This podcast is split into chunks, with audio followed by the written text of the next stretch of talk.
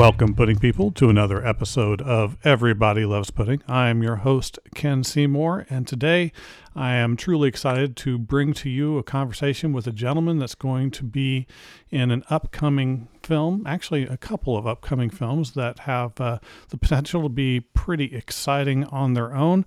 I'm here with Joseph Poliquin. Thank you very much for How's joining us. How's it going? How's it going? So, um, I have a couple questions. You're from Baton Rouge originally, right?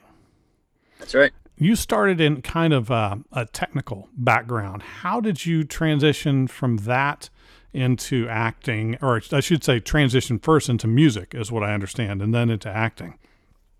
Well, I, I fell in love with the piano at an early age. Um, I didn't have like the perfect family life when I was younger, so the piano was really nice. It, it got me out of those uh, disputes between my parents. You know, and whenever they were arguing, I could just drown that out with piano. And I, I loved I loved what it did. I loved that the music that I started playing would like it would calm our family and it would start entertaining you know our family so it got to a point where i was like oh i better play piano every day just so that everyone here is happy and and i was so young and uh music just you know, i fell in love with it so when i was 16 i begged for my first guitar and once I had that guitar, I was ready. I, I started learning songs. I, I, formed a band and I was ready to go around the, the, country. So I was like, I'm ready. I'm the day I got my car. I was like, you don't mind me driving to California, do you? Just like so happy. And uh, so that that really gave me the experience I needed when it come, came to losing the stage fright or killing the stage fright and uh, being able to leave home and miss my family and friends, but still, you know, perform completely at my full potential without you know letting my emotions get the best of me that uh yeah i, I was going to say if, it, in in acting um for television or movies i mean it's a lot of takes it's a closed set but with music you've got to be entertaining right then right there yep. or you're gonna you're gonna hear about yeah. it yeah i mean you get a rehearsal you know a, a, couple of hours before the show but yeah you're right. As soon as the show starts it's like music's a lot like uh, theater though. So you know when the curtains go up you, you got one take you know. So are you more of an acoustic guy or do you prefer uh, a nice electric guitar? Uh, to be honest i have my acoustic guitar with me at all times. I bring it everywhere with me. But uh, i'm more about the hard rocking grungy metal crunchy guitars and double bass pedals, you know. Nice. Is that uh, Henry V is the name of your band, correct? Yeah, correct. Is, uh, I know a lot of the press that I've been seeing coming out lately has been talking about my band. They're they're saying that I started in Henry V, but I didn't. I started with a band called North Show. My grandmother passed away, and I named the band after her. Um, nice. And then I went to a few other bands, Wolf Brain and uh, something with Silhouettes. And uh, I, I landed with Henry V because I realized that it's really hard to find dedicated musicians who want to give up all their other goals for music. You know, like some of our our bassists were becoming nurses and doctors, and our uh, our rhythm guitarists were going to college for other things. So I just kept ending up by myself. So I uh, my name is Joseph Henry Poliquin the fifth, and my parents always used to call me Henry the fifth. Henry the fifth. They used to get mad at me. Henry the fifth. So that's why I named my band Henry V. But that's where I'm at now. I'm in that band. So, uh, so I take it. I, I, tried to find some uh, some examples of your music, and I, I found it somewhat difficult to track down. Would you? Where where can you find the the music that uh, that you play? Do you have like a website, or or do you have some uh, published albums? Uh, I do. Uh, as far as fully published albums, not yet. I'm hoping, and I feel kind of it's silly saying this. A lot of people have said it, but like I feel like movies are going to be like my leg in to the music industry, right. you know, and that's really what I'm hoping for because uh, I want to get a fully produced full album. I have 300 songs, probably original songs I've written, but I do have websites where you can find demos that I've recorded with various friends, or in my even some of them are done in my living room on a MacBook um, and an iPhone even. But it's uh, SoundCloud and uh, ReverbNation. You can search for ah. either HT5 or Henry V. Fantastic. Um, would you kind of describe the sound of your band? You say you like that crunchy rock. Are you kind of a, a hard rock, a heavy metal? Uh, uh, where did where does your style fit in? I would say my style fits in with like 2003 Warped Tour. Ah. Um, you know, so I don't scream much unless I'm really feeling a certain part of a song. Uh, there's a clip on my Instagram that one of my friends that I met on Greyhound actually commented on and was like, "You're the next Jared Leto," which I'm flattered. I'd like to be the first Henry the Fit, you know. Yeah. but yeah, I would definitely say it's 2003 Warped Tour, and it's uh, post-hardcore, melodic, alternative, hard rock. You know, it's not technically grindcore metal. You know, it's kind of like Metallica. I think. Yeah, I'd Sure. really compare it to Metallica. That's always a always good ga- uh, a good band to put yourself in uh, in the same space as because uh, they Right. they uh, they had some good uh, success. Uh, a lot been been around for a long time. Um, okay, so you you started with the music and then you kind of got into acting. Now I had seen that you had mentioned one of your inspirations for acting was uh, Johnny Depp specifically. Yeah, Um, absolutely. So what about his performances sparked and inspired you to go, yeah, I kind of I want to do that too. honestly um i got into horror movies at a young age because i was had a big crush on drew barrymore and my dad my dad let me watch scream when i was like nine years old and seeing Barry, barrymore die was like heartbreaking to me i was like oh my god and like then i realized when i saw the behind the scenes and she's like covered in blood but she's laughing and she's like ah and i was like well yeah it's all just acting so like at a young age i fell in love with horror movies i was like whoa that's so cool and so i started watching horror movies and I watched uh, Nightmare on Elm Street. And when Johnny Depp dies, he like gets folded in half and stuff. Yeah. When, he, when he dies, I was like, this guy, he, he, he, I don't know, he just he spoke to me. It was like I thought of myself as like that's me when I get older. That's gonna be me in movies one day. I just thought of that, and uh, then I ended up watching Benny and Joon at a really young age. And Benny and Joon, he doesn't even barely speak in that movie. He bare and like that's what's really cool. We'll talk about that, I guess, later. But I'll compare that to something that you're gonna bring up later, probably. Right. Fantastic. But yeah, definitely Benny and Joon. Yeah, it's all it's all facial expression at that point. Yeah. Um, so okay, so you're you're looking at performances uh, by Johnny Depp and some of these other people. What is what is a single skill or aspect that you always kind of hoped to emulate from some of the some of the people that you'd seen that you wanted to kind of bring to life on screen? I mean, really, honestly, it's it goes back to what I was just saying. Uh, Johnny Depp and Benny and Joon, he was able to give a performance without tons of dialogue, and you just you felt like you knew this person. Because if you meet people in real life and you you have friends, you know that not all your friends are very talkative, Hmm. and there are some people in this world that can just be a good person with a very small amount of words. You know Right. and uh and there- there aren't enough movies like that i think a lot of actors want heavy dialogue because they feel like oh the more i'm talking the more people will take me seriously and with me i would i would love to be you know i, I got lucky enough but I, would be i'd love to be in back then i was thinking i would love to be in a role where i could do some heavy acting and it not be about the dialogue you know? Right. Yeah. Oh, I, I got to backtrack for a second. I thought of this, and then then then I got spaced it for a second. But I have to ask. You said you're a huge horror movie fan. You watched uh, Friday the Thirteenth. Favorite horror monster? Ooh, well, hmm, goodness.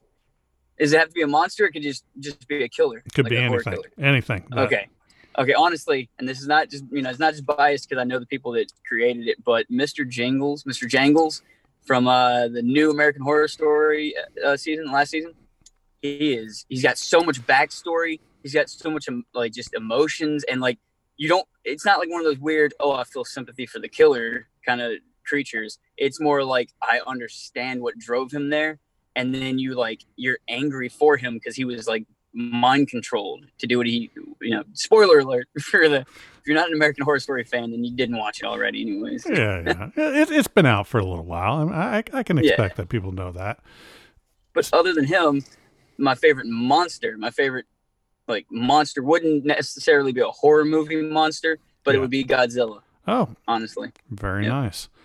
Yeah, the uh, uh, that one's got uh, a legacy that that uh, is kind of hard to ignore, and it's just there's a, there's a Yeah. charm to it. Especially the early Godzilla films just had so much so much style, and it, it's hard not to to smile when you're watching uh, some of exactly those. yeah Yeah. i think godzilla got me turned on to uh, Power Rangers when I was a kid because I loved seeing the people in the Godzilla suit. You knew they were wearing a suit, right. and you knew they were just like karate fighting with these other people in suits, and they probably just they probably felt so like goofy on set, just in these big suits.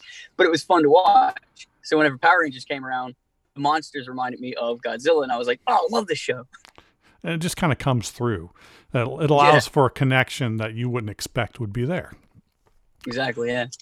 Okay, so kind of back to, to where I was kind of uh, originally intending to ask. So this transition that, that you did, going from music to acting, it it would seem that it would be kind of a trial by fire conversion. What is something that maybe you were surprised about once you started into actually making uh, television and films that you go, I didn't realize that this worked in this way, or it's like, oh, this is really neat. I had no clue. That's a great question, man. You got some good questions already. Um, definitely, it is a trial by fire, especially because like when you're doing music, it's it's expressive, but it's also your expression. So the person who is performing is usually the person who, I mean, it, there are some artists out there that have other people write their songs, but for the most part, most artists have something to do with the songwriting, at least, you know, and right. it's coming from a personal place.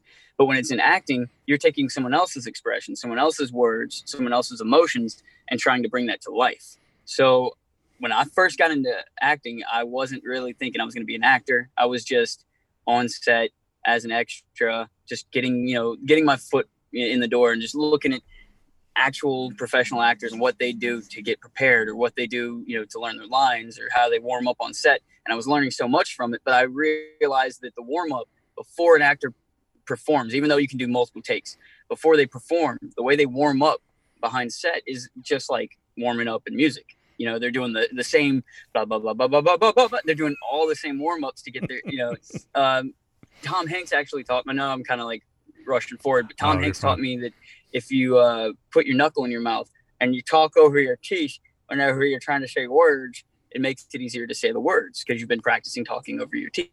Hmm. And I used to do that with a cork when I was practicing for a show, singing, you know, in bands. I'd put a cork in my mouth and I would, you know, say the lyrics or sing the lyrics with cork in my mouth. So seeing him do that with his knuckle, I was like, why didn't I ever think of that? Like I always was like, oh, I don't have a cork. That, like, that's that's crazy. It's something very small, but but super useful. Mm-hmm. Um, so now I, I I expect you probably learned more than like more than just the the acting uh, techniques and and the tricks um, because you were involved in the creation of Immurement, right? This kind of yes. uh, this kind of I think you called it a like a no budget kind of a yeah. a film. It's, seems to be what I'm good at. No budget features. hey, that's that's that's the that's the key to the future, right? Because that's that's everybody has a story to tell, and with the technology sure. that we have now, it allows us to kind of be connected in in, in an easier way. But that had to also have been a real big learning process. What oh, absolutely. What kind of went into doing that? Uh, where did you find that the brunt of your effort had to go to get that to come into being? Uh, the the the brunt of my effort would have to be in casting, because when you have a no budget film, that is the hardest thing to do. You can you can find tons of people who've never been on a movie set who want so badly to just get that experience that they'll do it for free. And uh, and I was doing it for free too. So I told everyone I was like, look, I was like, there's going to be a day where I can't do free films because if you if anyone here watching doesn't know about it, once you become a professional actor and you have all these agents and represent you know representatives and stuff, you you can't do things for free. You can't. It's actually right. against SAG law. Like yeah. you can't do things for free. So I was taking advantage of being a, you know, straight off the street nobody that could do this. And I was like, okay, I'm gonna do this for free. If you guys want to do this for free, let's do it. And I crewed up real quick. I got all the crew I needed. Everyone was ready to do it. But the actors, nobody wanted to act for free. Like it was just impossible. Because if you want to find an actor that's good, you have to find an actor that's trained. And if you find right. an actor that's trained, they probably are too tired of doing free stuff. So that was the hardest part. We were looking for people who would, you know, act for free, but actually do a great job. And uh, we got lucky. We found a, an amazing cast. I don't think there was one actor. No, I take that back. I'm gonna be I'm gonna be completely honest. I'm not gonna point this person out. There's one actor. There was only one actor in the entire film that just kind of phoned it in. It, but everybody else was on point. I would think it would be, especially as the the casts get larger and larger, it would be harder and harder to avoid at least getting somebody that's just kind of going through the motions. how did how would you compensate for that? How in the editorial process or in the uh, uh, the writing, how would you kind of work around that particular problem? Well, I never thought I would talk about this on an interview, but uh, um, I think she'd be flattered though. I think she'd be flattered, and uh, if you're listening, you know, April, thank you for giving the best performance you can give. But we had we had an actress who was she was very interested in being an actress, but she'd never had any training. She'd only been an extra, and uh, we got her to come on board as a crew member, and she ended up doing locations and scouting and contracting. She did so much work that she said, "Please, can I audition for this role?" And I was like, "Yeah, sure." And she auditioned for the role of our lead actress's mom. And on the audition, she did great. She did amazing. But if you, this is a tip for uh, future actors out there: when a director or a, a director of photography tells you eye lines or is trying to like make a mark for you to look at this place near the camera, don't argue with them. Just don't. And uh, so I tried to explain to her. I was like, "Look, you're looking at the wrong spot. You got to look at the spot." She's like, "No, I know where the actress was sitting." I was like, "That doesn't matter." I was like, "We're at a different angle. It looks weird on camera. You have sorry, someone just pulled up with the loudest music they could possibly play, and for no reason. Uh, it's, they just wanted to show us that they have a speaker system. It's, it's reality. Anyways, it's visceral. Was, I, I know, but like, so yeah, so she she had never had training, so she came in and she's like fighting me about her eye lines, and I'm like, we have to get this shot. I can't argue with you. You should never argue with a director.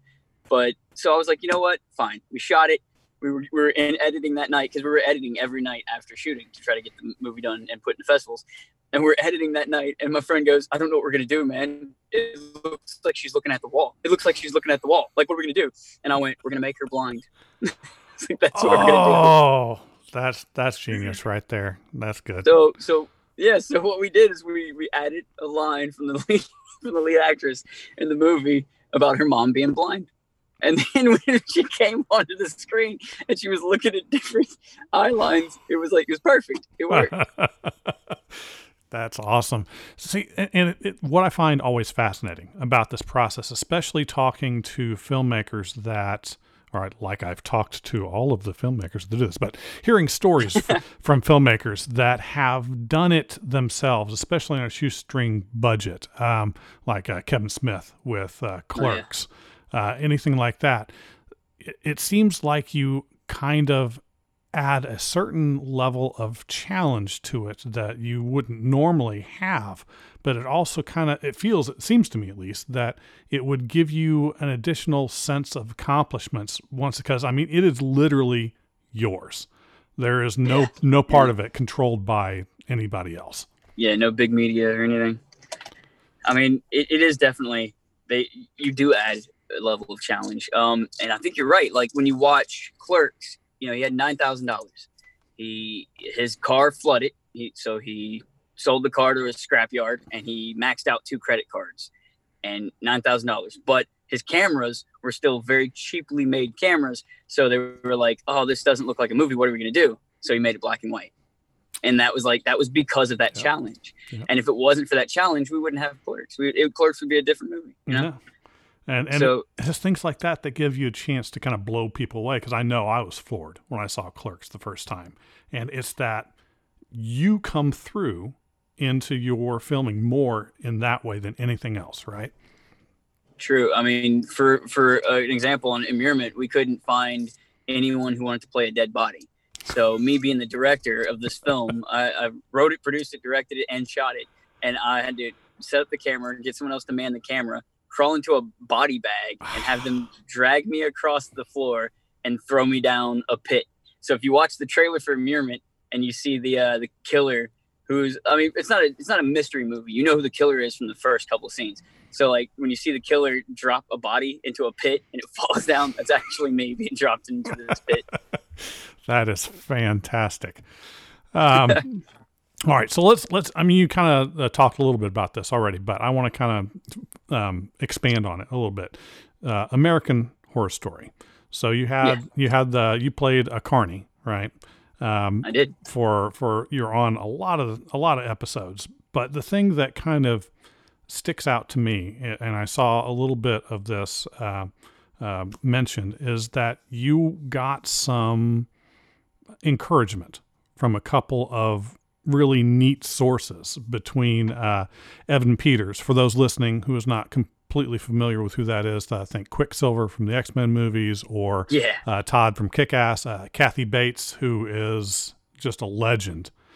What is it that they were able to tell you that that kind of gave you uh, the push in the direction that that you needed? Man, I've been wanting to talk about this for so long because I, I hope uh, one day that Evan sees this and he's like, "That's my boy." Because like, I, I, was on American Horror Story for seven months. Um, I had a lot of good FaceTime that got cut, so I'm technically credited on IMDb as an extra that's uncredited on the show but I'm on every episode because I was in every episode, but it got cut. I did not put those credits up. Those credits popped up on IMDb one day, and I've been trying to take them down for so long because I don't want people to see the episode, not see me in it, you know. But it was such a good experience, and I'll say that like Evan came up to me one day. It was after him and Finn Wittrock did and you can see me in that in that scene with them. Uh, him and Finn Wittrock when Finn Wittrock is like begging to be part of the freak show, and he's like, "No, you're not one of us. Go home." Evan, it was just such a good performance that night. I was holding the door open for him and he was walking through and he's like, Hey man, he's like, You've been here for a couple of weeks at that time. He's like, So uh, how long are you gonna be with us? I was like, Oh, I'm gonna be here till day out. I was like, day in to day out. I'm one of the main, you know, core. He's like, That's awesome. He's like, I've never worked with uh, you know, extras that are here the whole time. And I was like, Yeah, this is a really different type of job. I got lucky, you know. And he's like, Yeah, definitely. And then I was staring at his uh, he had lobster hands in that in that season. So I was like, man, what do those feel like? Because like I've been seeing them, and like, what do they feel? He's like, oh, you want to touch him? So he let me feel his lobster hands, and they feel like foam, and they were like squishy, kind of like uh, I don't know, like this like like foam keychain type, you know, squishiness. Nice. And I was like, man, that's crazy. I would have never guessed. He's like, so what are you doing? Uh, you just want to be an extra? Or are you actually pursuing acting? I was like, man, after seeing you and Finn Wittrock like three feet away from me doing that emotional scene all night, I was like, you guys inspired me. And I was like, I've never seen something like that. It was the first time I got to see that up close like that. I was like, that's it was awesome. He's like, man, thank you. It means a lot to me. He goes, I, I started out the same way, just wanting to do it, going after it. He's like, you can do it too, man. And I was like, what? No. He's like, no, definitely. He goes, you definitely got the look. And he's like, you could do it, man. You could be an actor. And I was like, well, what do I do first? He's like, just go try to get headshots and an, and an agent. He goes, that should be your first goal. Headshots and an agent. That should be your goal. And I was like, all right, cool. And I, I worked and worked and worked and tried very hard to get headshots and an agent but they were both very hard to get. You pay people for headshots, they give yep. you crappy pictures. You go to an agent, turns out he's a real estate agent on the side, so he's not even worried about you. So it's like really hard Damn. to do. I ended up, uh, I was doing a scene. It was the last episode of that season, and I was sweeping the floor, sweeping right next to uh, Kathy Bates, and she had like a few lines. So like they were like, "All right, everyone, pantomime and be quiet." but they gave me a broom and they were like, but you have to sweep. And I'm like, I have to sweep quietly. I was like, that's impossible. So here I am, like trying my hardest to sweep the floor, making it look like I'm sweeping where the brushes, the bristles are like just barely missing the floor. So there's no sound. And then I'm doing it. She's in the middle of her dialogue. It's going great. But there was one take out of like five. There's one take where oh. I like hit the floor and hit the bristles and I could hear them go, cut. And I was like, I, don't know if I, can, I don't know if I can curse on this stuff. Like, oh, you're just fine. Okay, well, I, I, I was like, I was so mad, and then like I walked by, and Kathy Bates made eye contact with me, and I'd been, you know, talking to her for months and stuff here and there. She made eye contact with me, and she was like, "You're doing great, honey." like she was like, "You're doing great," and I was like, "Thank you." Months, or actually years and years later, she's talking to Erika Ervin, who is she's a reoccurring lead cast member on like three or four seasons now because right. of Freak Show, and or like three seasons. And she's a great actress, and she's like she played the tall lady in uh, Freak Show. Well, she's talking to Erika Ervin at a American Horror Story party, and or an American Horror Story party, and she told Erika, "How's everyone doing?" Erika's like, "Yeah, I'm, I'm uh, currently making a movie with Joe. He was an extra on American Horror Story. He's doing really good now." And she was talking to her, and she goes, "Oh." I loved the, those extras. I loved our core group of extras. There's only like five of us. She's like, I loved them. Everyone who she said everyone meant so much to that show, even the ones that were sweeping the floor. oh. And when she said that, it like blew my mind. I was like, she still remembers me. I was like, that's so awesome. That is fantastic. Because she, she, seems like the the uh, the mom that you know I would always want to have every oh, time yeah, I see absolutely, her. Absolutely, man. Absolutely. Did you see Disjointed? Ah, uh, yeah. God, it's such a good show. uh, it's it's it's really kind of inspiring, and a lot of it is just um, I, I, there's some unquantifiable something that that that people uh, some people say that, that that they just have it and i don't think that's true i think it's something that's developed you just kind of bring Oh, it yeah. through as a, as a skill and and Oh yeah. and it seems like that they have that um so okay okay so all right i gotta ask especially because um you were on set with uh, evan peters and he he's he's been in a couple of comic book movies and a lot of what we focus on is comic comic related comic movie comic television related we tend Oh, cool, cool. tend to you know obsess about that just a little bit so are you a comic book fan at all I'm a huge comic book fan. Ah, awesome. Okay, so what what is your what is your meat and potatoes? Your your comic that you really get into? God, Bloodshot was so awesome. I loved Bloodshot. I had Bloodshot as a kid, and whenever I heard that they're making a movie with Vin Diesel, I was like, "That is perfect. You couldn't pick a better person to play Bloodshot." Like, it's Yeah. awesome. My favorite comic of all time, though, is very underrated. It's where Bloodshot started. Do you remember? Uh, that would have been. Didn't he guest in Exo War? Close. He did, but that wasn't the first one. Oh, You will never guess. Then you'll probably never I- guess. I You actually- like video games. I I do like video games. But uh, was it Turok that he was in? Yep. Turok. Yep. See, I've got it Turok. written down. I actually have it because we have a database, an Ultimate Comic Oh, Movie awesome, database. man. Every movie Awesome. that's just been there, it's there. So I've got it written down, but my brain is Swiss cheese on more than No, it's cool. You said it. You said I didn't give you the answer. You said it. That's awesome. Because like, yeah, no one's ever read the Tur- Turok comics. Every time I tell them, they're like, "Oh man, I love Turok for N64." I was like, "Yeah, I love the comics." They're like, "Oh, oh, sorry, hold on. Oh, you're good. You still there?" Yep. All right, cool. But yeah, they're like, "Oh, what comics? Did they make comics after the game?" I'm like, "No, they made the games from the comics. That's the best part." That early Valiant stuff was just golden. I mean, it, it Yeah, it had so much neat stuff in it. Um, Oh yeah. But uh, so okay, well l- let's let's roll with that. All right, you're a comic book fan. Would you want to play Turok if they ever made a, a, a Turok movie? Can okay, if anyone's watching this, can you guys make it happen, please? please. Like I would be a great Turok. I'm part Native American. Uh, I, uh, come on, I'd be a great Turok. I, I'll even like buff up for it. I'm out here exercising right now, anyways. You, you'll find somebody to, to, to coach you on uh, bow and arrow and uh, go the whole Oh nine yeah, yards. actually, I'm pretty good with a bow and arrow. Really? Already, yeah. I think Turok actually inspired that. Nice. Yeah, that's that's a skill I've tried several times, and I can get the arrow in the general vicinity of nowhere near the target. So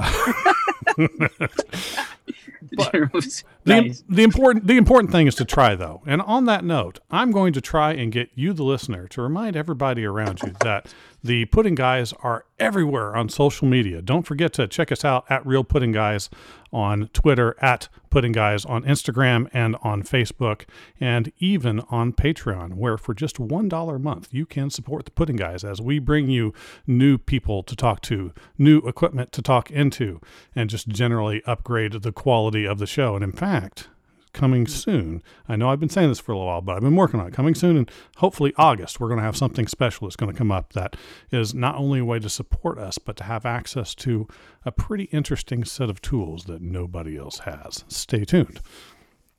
That's interesting. yes, we will be uh, that internet, uh, that comic movie database. We are expanding Yeah. it. It's going to be television shows. You're going to be able to drill down. We already have it, so you can look who's the actor that's been in the most comic book movies. You can find out. Oh, cool. I don't count silent movies. I mean, it's completely customizable, but it's going to expand out. It's going to be great. That's epic. That's awesome. We have a lot of fun with it. So, and this kind of rolls into it, talking about comic books and powers. One of the projects that you're involved with kind of has something to do with that, with uh, the movie Project Power that's coming out, right? Yeah. Are you able to talk at all about that?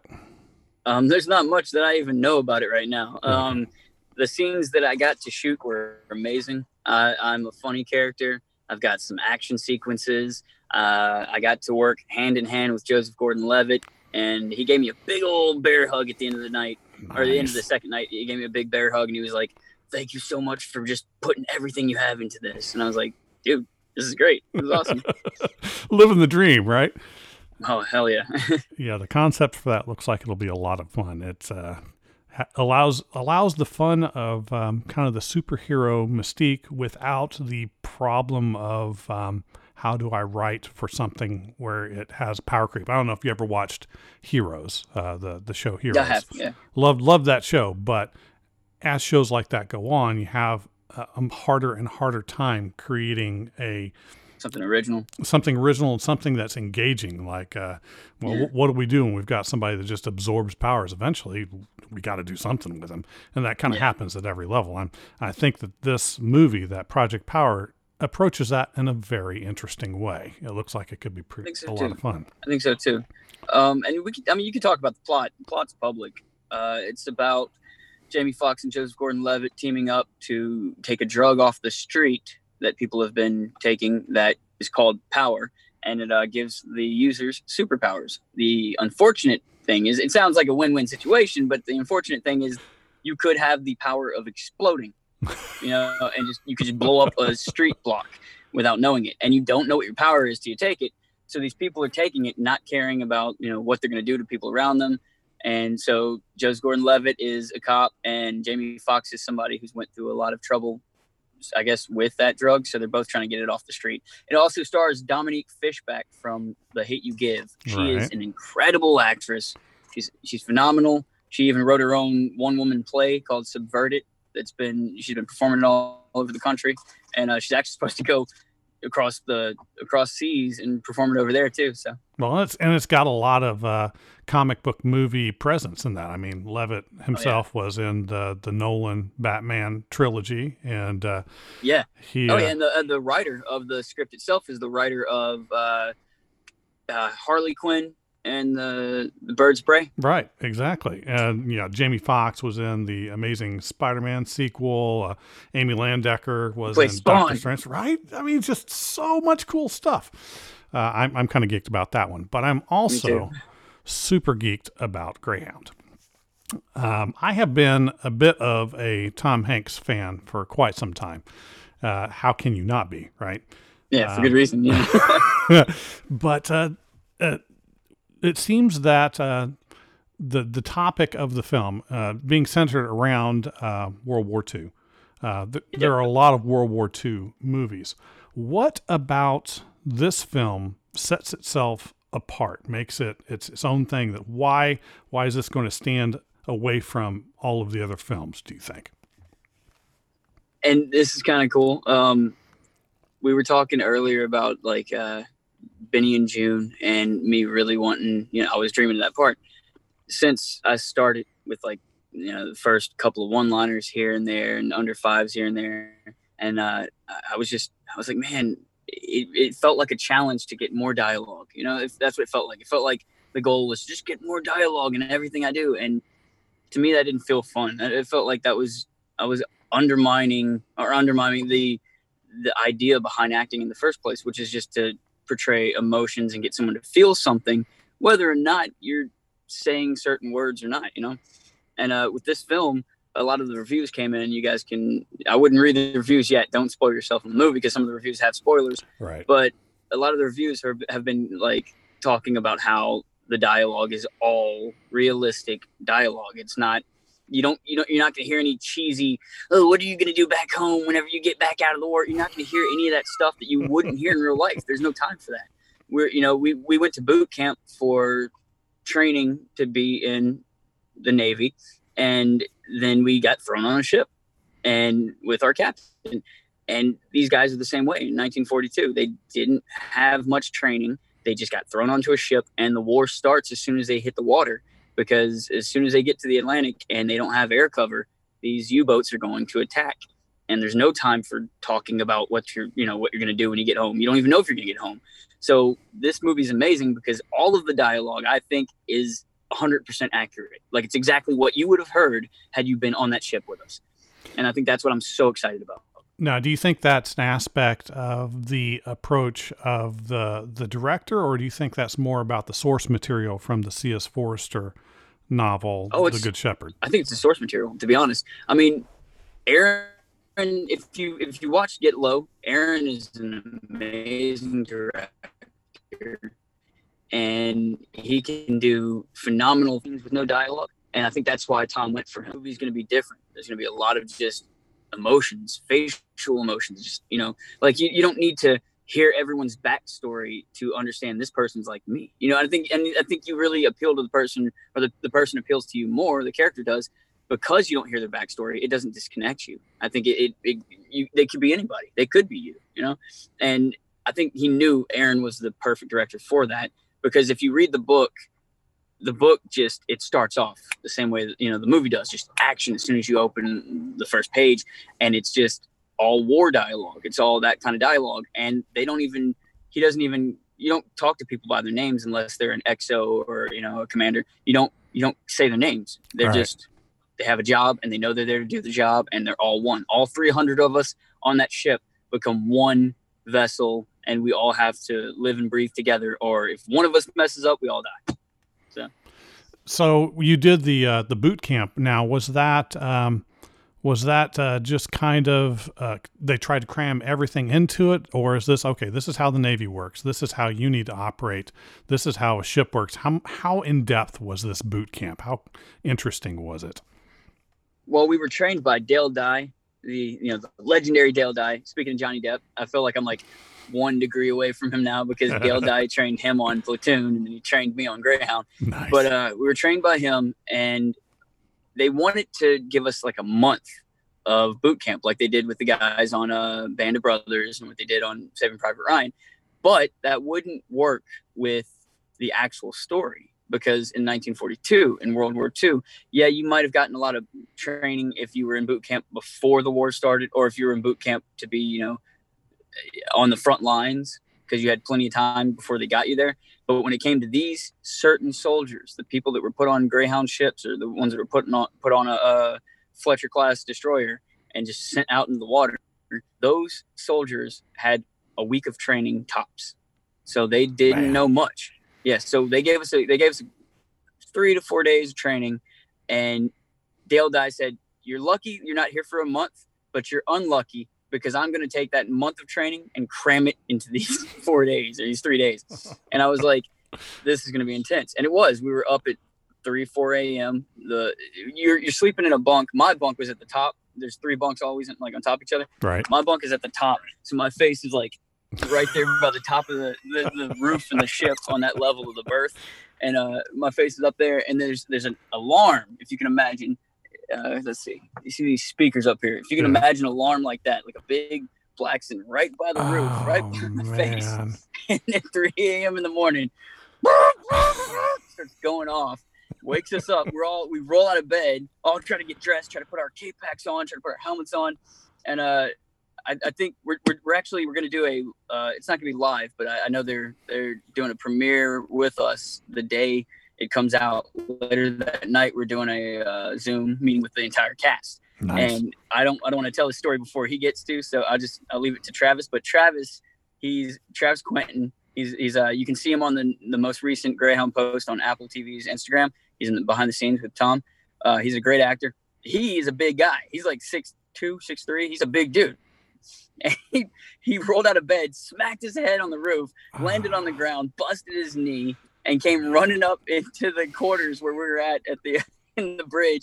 He came running up there, wearing nothing but his boxers and a cape pack and a helmet, and he was bleeding from the head. And he's like, "Ow!" and that's what it was. Every morning was that, and then you're at your station, and then they're yelling down your throat to let you know, hey. And they were even though we were doing boot camp on the USS Kidd, which is a ah, okay. World War II museum, it's not really floating in the water, right? But they were putting us through these drills, like what if, you know, and like what if there's a U-boat out there and it's over here, and someone screams out 087, what does that mean? And you're like, uh, uh, that way, you're like trying so hard to figure it out, and then we we all we understood how to be good Navy men. You know, we understood how to stand at attention, and we un- and my my grandfather was a Marine, so I kind of caught on really easily. You know, but like we understood all that, and we understood every name of every weapon on the Greyhound. You know, the Bofors and the you know this and that, but we didn't we didn't understand the severity of like how dangerous it was, and that's what they wanted us to know. They wanted us to know everything we did know,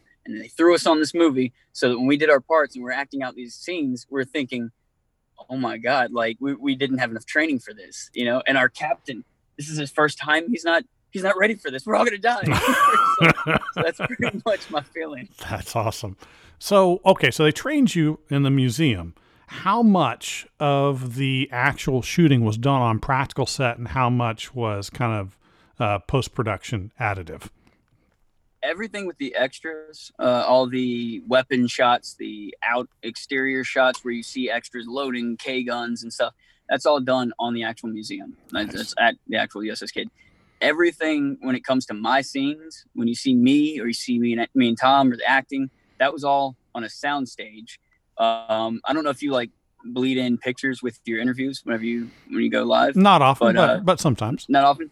Well, I'll share one with you, and if you want, you can share it on your Instagram or something great. like that. Um, but it's it's we have this picture. I'm, I'm gonna get it framed to put it on my wall because it's beautiful. And we did everything on a sound stage in Baton Rouge. Um, it was stage six, and the the set was called a gimbal. It was basically our own private roller coaster. It was insane, man. and it was like, oh my god, it was so cool. Like you walk up two flights of stairs. There's a bridge.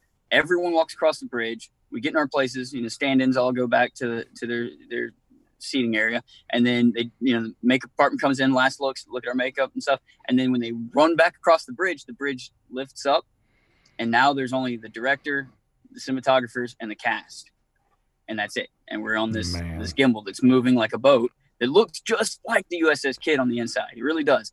But then they're like gimbal and weather. Which oh, I'm so glad I get to show somebody this finally. Awesome. So Tom Hanks used to say this all the time because uh, they would shout it out whenever they would start the gimbal. They would say gimbal and weather. would start moving and they'd start spraying us with seawater and stuff. And uh, Tom was like, "Doesn't that just sound like a lawyer?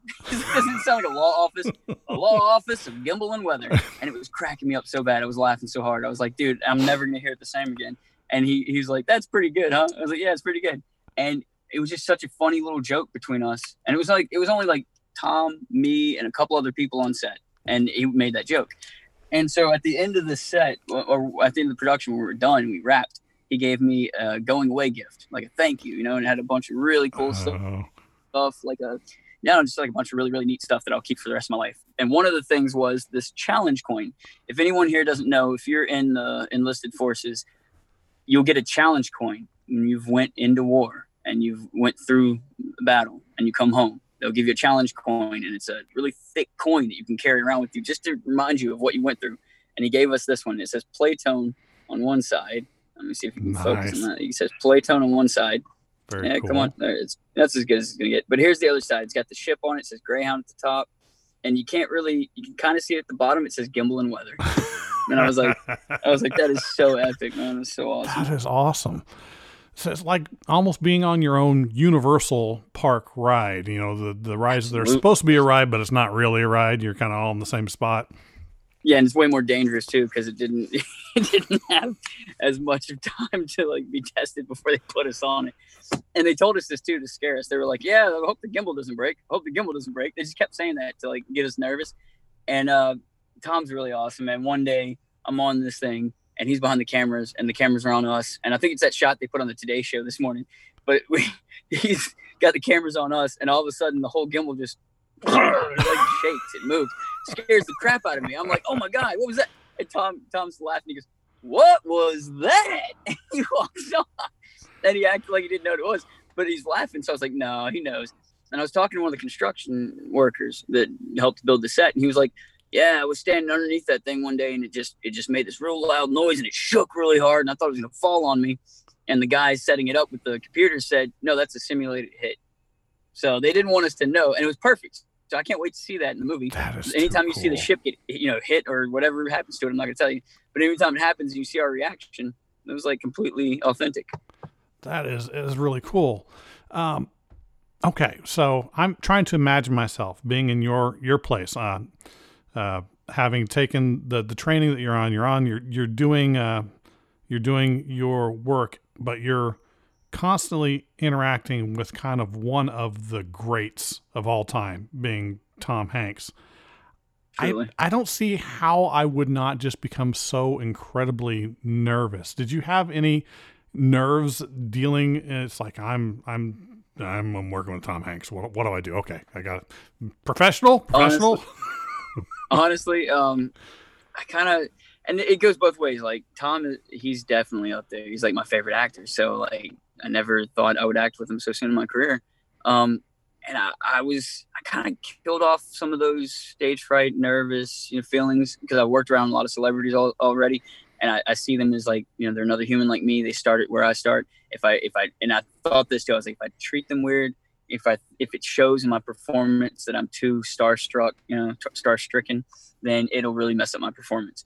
But it made it really easy with Tom because, like I said, we went through all the boot camp with Dale first before we met him and we didn't even know our roles. I didn't even know if I was going to have a name in this movie.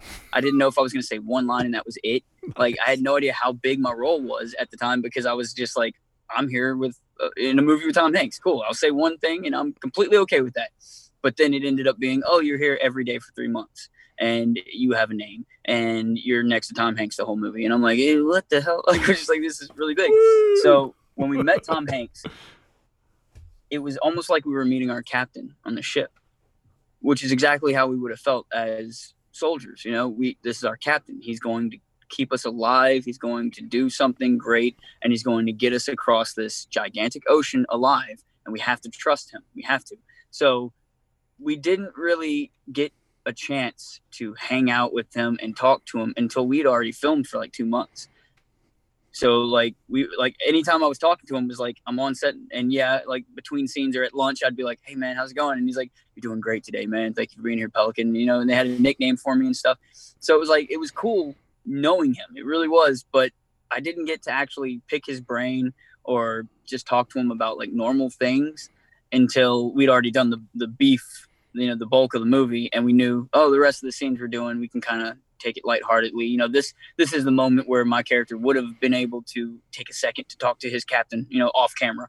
But like, even though when Greyhound starts out, it's like from start to finish, you're in the middle of the battle with us. You know, there there is no break. But in reality, my character Forbrick would have had before the battle started would have had a minute or two to catch up with the captain you know and i had plenty of time like that and after the first two months i was able to talk to tom like all day about just everything, just random, you know, nothings. But I think if it wasn't for the fact that I didn't get to know him well until we started filming, I think that my character would have been too comfortable with him, you know? And I, I needed to have that. I needed to have that weird, that weird, uh, what's the word for it? Uh, Anxiety? separation between soldier and captain, you know? Right. There needed to be that. The, the, he wasn't just a star, he was also keeping us alive. Yeah. So well, it didn't it didn't hurt it. Well, and there's always that separation between enlisted uh, members and and those that are officers. So there's always that that kind of yeah, break. Um, how how hard? Um, I mean, this was always going to be like a Netflix film, right? Oh no no no no no no. Uh, Power. Sorry. Power was going to be a Netflix film. This film right, actually right, right, slated to be released in theaters. See, like I said, Swiss cheese. it happens sometimes. Um, so, what is? Um, have you been involved in like kind of the red carpet side of it once something gets released up until this point, or is this going to be kind of your first foray into that? Well, I've been to red carpets. Um, most of the time it was because I knew somebody that was working on a movie and they were like, Hey, I need, I need a guest. And they would bring me to it. And I'm like, Oh, cool. That's this person, that person. And then uh, I was also there for like the uh, American Horror Story parties for their right, premieres right. for a freak show. But I was never one of the cast for those things. I was always just like, Oh, I'm there. Or, you know, that's that guy from set, you know, like I was never part of the cast. So this actually was going to be my first big red carpet you know premiere that I was one of the lead cast for, the or the supporting lead, and I was excited about it. I really was, but you know, COVID messed that up, and that does suck. But at the same time, Tom's right. Uh, even though we're not going to be able to see this released officially on uh, theaters, I think the movie is going to be seen by a lot more people this way right. because for the price of one or two movie tickets, you can take your whole family, you know, and uh, you can have your whole family sitting in in their living room. And I also think that the movie's so powerful. And what I've been seeing from a lot of the reviews is that people want to see it in theaters so bad. So as soon as they allow us to get back into theaters, I wouldn't be surprised if someone just rents out a theater and plays this movie because they want to. So there is going to be opportunities Good. for people to see this. I mean, they, they bring Jurassic Park back to theaters every other year, you know. So I, I believe that they'll do it. I think they will. I think it'll be crazy. It might be it might be one of those things where people have been craving to see it in theaters. You know? Well, and that, and that's and that was kind of where I was going with it. It it's it's um it's it's nice. I mean, I've got a large enough TV. A lot of people have a large TV now, but it's it's Sure. not it's not the same as when you can kind of be immersed in in kind of the entire environment because like you were talking about the Yeah. whole thing you're supposed to be kind of nervous and you're supposed to be kind of this is supposed to put you on the edge of your seat so in in a in, Yeah. a, in a theater environment i mean you get that and and it, it i was kind of hoping that it's it's going to be one of those instances where people will be able to get to see it in that kind of an environment and then you get that red carpet thing where you are everybody's come to to ask you what are you wearing and uh what what what uh, uh, Yeah, and you're like,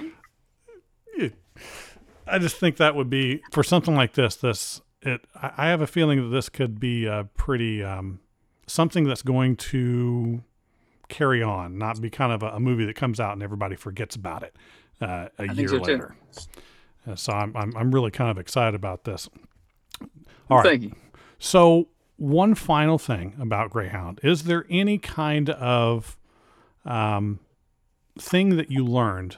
Uh, I, you said you had a grandfather that was in the Marines, and Marines and Navy are not exactly apples and apples, but close in some respects. Did Yeah. you did you learn something through either the training or in the creation of the film about the Navy that that you didn't know and that's going to kind of stick with you that's like wow that I had no idea that it worked this way. I, I definitely did. Um, my grandfather, like I said, he was a Marine, but he always scared me as a kid. You know, I, all I thought about when it came to war or fighting was just like, oh, people are dying, and that's scary. You know, that's all I thought about. And when we were learning from Dale Dye, there was a night he used to make us uh, these things called monkey fists, which he would like he would weave. He said, "This is all you could do when you're out on the ship. You're bored, and, and especially in the 40s, there's no games and video games, so you just you would weave little things and make things for people. You just you know just out of boredom.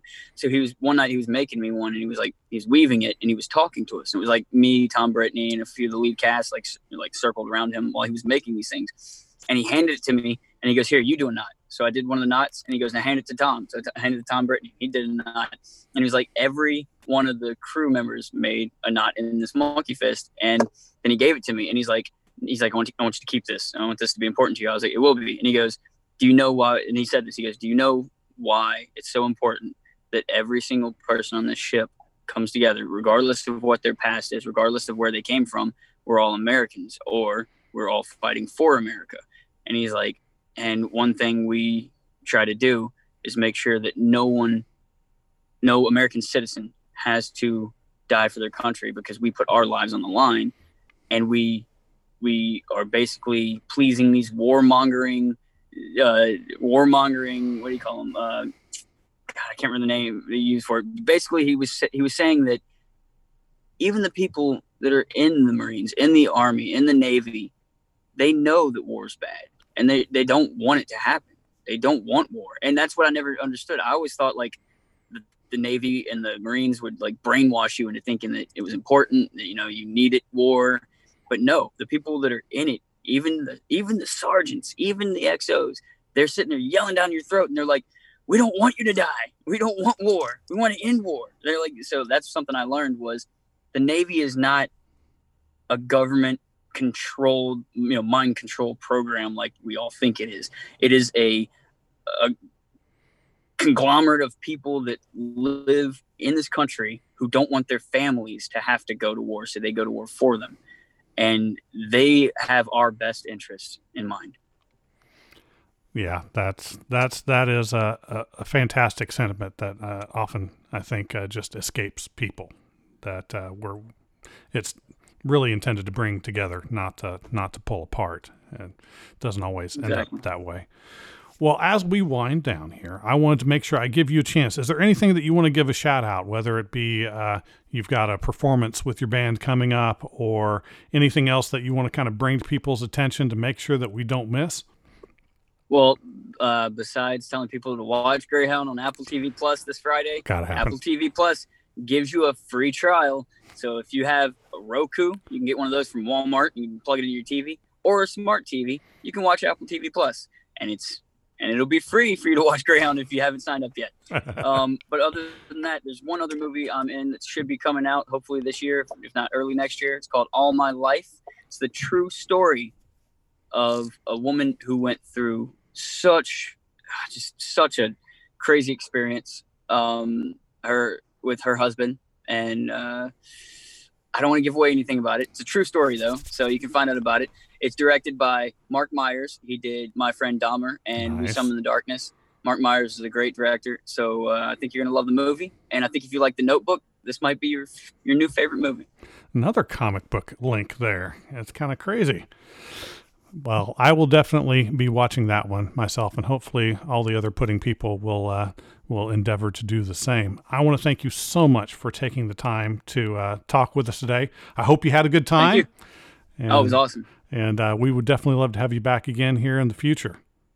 Definitely, maybe after Power, like you know, like you said, very comic booky. So I'm definitely looking forward to that. Thank you again.